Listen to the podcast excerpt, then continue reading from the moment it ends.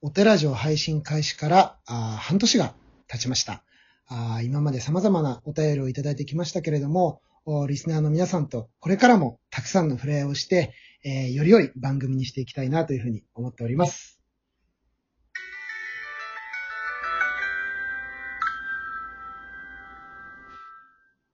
え皆さんこんばんは。ミッドナイトテンプルラジオのお時間です。お相手は埼玉県上源寺副住職の兄弟二人、私全教と。全城です。はい、今日もよろしくお願いします。はい、張り切っていきましょう。こんばんは。はい、こんばんは。いや、なんか、オープニング、いい感じの感謝トークから始まったね。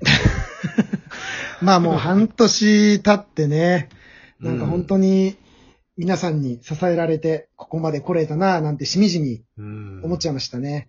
まあ、たくさん今回もお便りいただいているので、え一つ一つ丁寧に返していければなっていうふうに思います。はい、よろしくお願いします。はい、はい、じゃああ、まず、一通目のお便りからいきます。はい。えっと、ラジオネーム、えー、あゆまるさんより。はい、あゆまるさん。はい。えっと、紫のローズ1本と赤いローズ2本とともに、ありがとうございます、えー、ペットの死についてのお便りをお送りしたものです。お便り読んでいただきましてありがとうございました。あ今まで届いていたお便りとは毛色が違うものをお送りしてしまったので、少し後悔していたのですが、受け止めていただいてとても嬉しかったです。友人や家族にも言えなかった思いをお便りをお送りすることで少し胸の使いが取れ、今までより冷静になることができそうです。今までの20年と少しの人生、死と向き合うことがなく、死後も縁が続くという発想がなかったため、目から鱗でしたし、供養についての意味も改めることが今回できたと思います。改めて家族とペットの生前へ感謝をして少しずつ向き合っていこうと思います。ギフトにお供えの発想がなかったので、前回は適当に選んだのですが、今回はお花にしてみました。えー、これからもラジオを楽しみにしております。あゆまるより。はい、ありがとうございます。こちら、えっと、シャープ。それでローズなのね。そう、シャープ59の配信ですね。ペットとのお別れをした方へということで。うん。あの、お供えの発想がなかったっていうんでね、前回はなんか、なんだっけな。お芋とかおでんとかくれたんだよね。で、今回はお供えのお花ということでね、えー、いただきまして。はい。もうこういうお便り本当に嬉しいですね。内容が。まあ、あの、目から鱗でしたと。ね、亡くなった後も縁が続くという、その発想。極用も一つのね、えー、お付き合いの仕方というか、そういうふうに向き合い方ですからね。これからも少しずつ少しずつ、うペットとも向き合っていただければなというふうに思います。はい。はい。ありがとうございます。ますえー、それでは、あ2通目のお便り。えー、こちらはですね、えー、っと、ちょっと待ってくださいね。えー、ラジオネーム、メソさんより。はい。はい。はい、えー、サンマと共に。おー、サンマですね。昨日の朝、祖父が100歳で亡くなりました。昨年から何度も搬送され、延命処置も行わなくても持ち直す祖父だったので、悲しさよりもお疲れ様と、かっこよかったなと、いろいろな思い出があ頭をよぎりましたあ。先ほどコロナの影響で会うことのできなかった祖母が施設から会いに来ました。子供のように泣きながら祖父に話しかける姿を見て初めて涙が出ました。そんな二人はとても美しかったです。祖父がいなくなるのは寂しいけれど、こんなに美しくお別れをすることができる100歳と99歳がとても羨ましいです。うん、ふとお二人に話をしたくてメールしました。あメソよりと。はい、お便りありがとうございます。まあ、大往生っていうことだね。うん、うん。おじい様がお亡くなりになられたということで、あの、ご家族、まあ、メソさん含めてね、あの、皆さん大変ご昇進のところかと思いますけれども、でもそれでもこう、かっこよかった、お疲れ様っていうふうに思えるということは、うん、残された方がそう思えるような生き方をしたおじい様であったんだろうと、うん、いうことと、そこに寄り添う、うおばあ様ですか。うん、これちょっと美しすぎるお便りだね。100歳と99歳だって。二人合わせて199歳。うん、もう長年ね、まあ、いつご結婚されたかとかはわからないけれども、まあ、おそらく数十年ずっと寄り添った二人が、ね、最後そういうふうに、えー、お別れをしていて、それを旗から見ていてね、美しかったですっていうふうに。まあ、お別れっていうのは悲しいことであるけれども、なんか一つね、そういうふうに美しく映るっていうのは、やっぱりその方の生きた人生がね、やっぱり充実したものって言ったら、ちょっと一言で片付けすぎだけれども、そういうふうにメスさんで映ったのかな、なんてまあ、つまりこう、メソさんは孫ってことだもんね。孫から。ね、お疲れ様、かっこよかったって言われるおじいちゃんっていいね。俺もそうなりてえな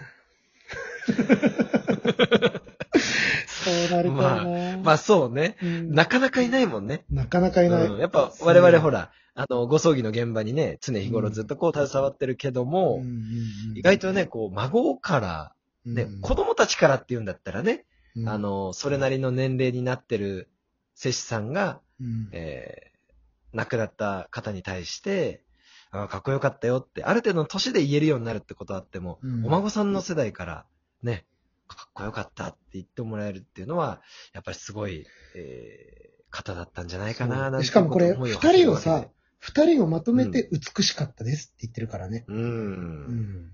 やっぱりその寄り添う、ね、夫婦のその姿っていうのがね、うん、目に浮かんできます。そして何よりです、なんかちょっとこう、個人的に嬉しかったのが、ふとお二人に話をしたくてっていうふうにね。なんか、これね、それ嬉しちかった。ょっとさ、わかる？なんなんかこれさ、ちょっとニヤニヤしてる感じあるよね、俺らね。う んこちらも嬉しいです。こういったお便りをいただけて。うんはい。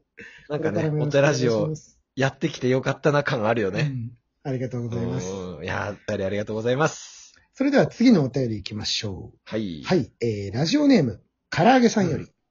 はい。えーこんばんは。いつも楽しく拝聴させていただいてます。新たな発見があったり、再認識したりと様々な刺激を受けています。ありがとうございます。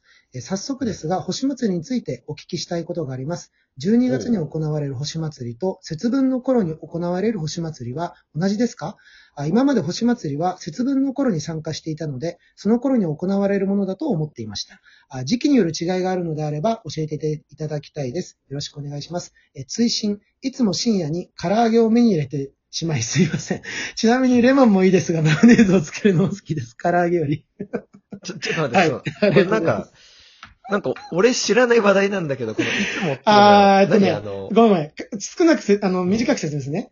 えっと、毎週土曜日の11時から、はいはいはいサタデーオタラジオということでライブ配信してるんですけども、そこにね、うんうん唐揚げさんは常連で来てくれるのよ。であ、そう。なるほどでねね。、唐揚げさんのね、そのアイコンの写真がめちゃめちゃ美味しそうな唐揚げなの。で、毎回、いやー、この時間に唐揚げかーっていう、食べたいなーみたいな、そういうラリーがあるわけ。あ、なるほどね。お決まりの、あれがあるのね。そう。で、俺はいつも、唐揚げってレモンかけて、みたいな。なんかそんなこと言ってると、だからからま、レモンもいいですが、マヨネーズを作るのも好きですっていうふうにね。ああ、な 来るほどたってい。いや、なんかそのさ、それ楽しそうに話されてもさ、俺ライブ配信出れライないんだよなブ配信出れないからね。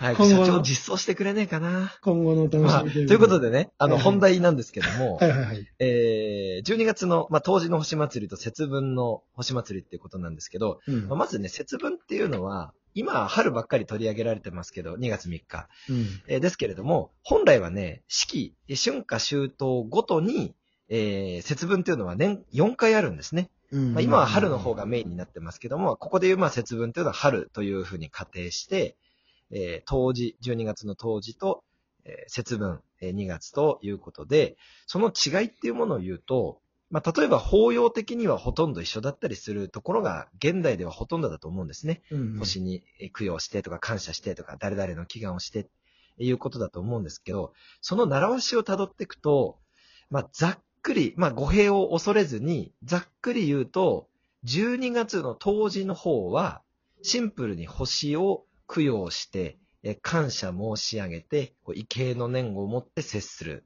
っていうのが12月の冬至の方。うん。で、なんでかっていうと、もともとは中国の皇帝が取り行っていた行事っていうのを民間の我々がやってるっていうことなので、まあ、星から我々の今後の指針を教えていただくっていう風な、えー形になります。で、えー節分の方はですね、結局節分っていう節で、えー我々のまあ使ってる暦、まあカレンダーを切り替えるっていうのは人間の都合なわけであって、うんまあ、そこに合わせて、えーよく新春なんていうふうに言いますけれども、えー春が来て新しい陽気が入ってくるとともに、邪気とか陰の気っていうのを払うっていうことと、えーガッチャンとこうくっつけてですね、えー星にお願いをしながらまた来年の節分まで元気に迎えられますように、今年もありがとうございましたっていうことを2月3日にして、4日の立春を迎えると。えーいう風な仕組みになってるので、そもそものスタンスっていうのが、まあ、ちょっと違うものなんですよね。で、特に2月の方は、あの、節分なんで、鬼を払うことも今合わせてやってしまうので、余計にね、ちょっと当時の星祭りと違うカラーが出てしまってるんですけれども、まあ、もともとはざっくりとこういう差がありますっていうことになっております。はい。唐揚げさん、わかりましたでしょうか？なんかね、ちょっと表現が難しいんだけど、うんうんうんうんあの、現代のお寺だとね、ほぼほぼもう、同じようなことを同じニュアンスでやってしまってはいるんだけれども、うん。うん。ただそこにはその季節感であったりだとか、まあ大きくその季節が違いますんでね、冬至っていう冬と、えー節分って春とね、うんうんうん。そこの差っていうのがもともとありますんで、これ厳密にやるとラジオ、そこだけで多分3本ぐらい取らないと話しきれないので、ちょっとね、あの、こういう説明になってしまうんですけれども、うんご容赦いただければなというふうに思います。ありがとうございます。じゃあ最後に、えー、お便り一個だけですね。えっと、はいラジオネーム、イサオさんから、あ、紅白まんじゅういただいてますね。ラジオ開始から、あ半年おめでとうございます。えーこれからも楽しみにしておりますと、紅白のおまんじゅうをお供えで、これぞザお供えいただきました。ありがとうございます。、はいありがとうございます。ありがたく、紅白まんじゅう受け取らせていただきます。はい、えー、ラジオトーク公式アプリ下の方のギフトを送る、または質問を送るのボタンから応援アイテムや感想を送れます。仏教、お寺にまつわること、番組に対するエールなどお気軽に送ってみてください。はい。明日は明るい日と書きます。皆様の明日がよろよい一日となりますように、おやすみなさい、合唱。おやすみなさい。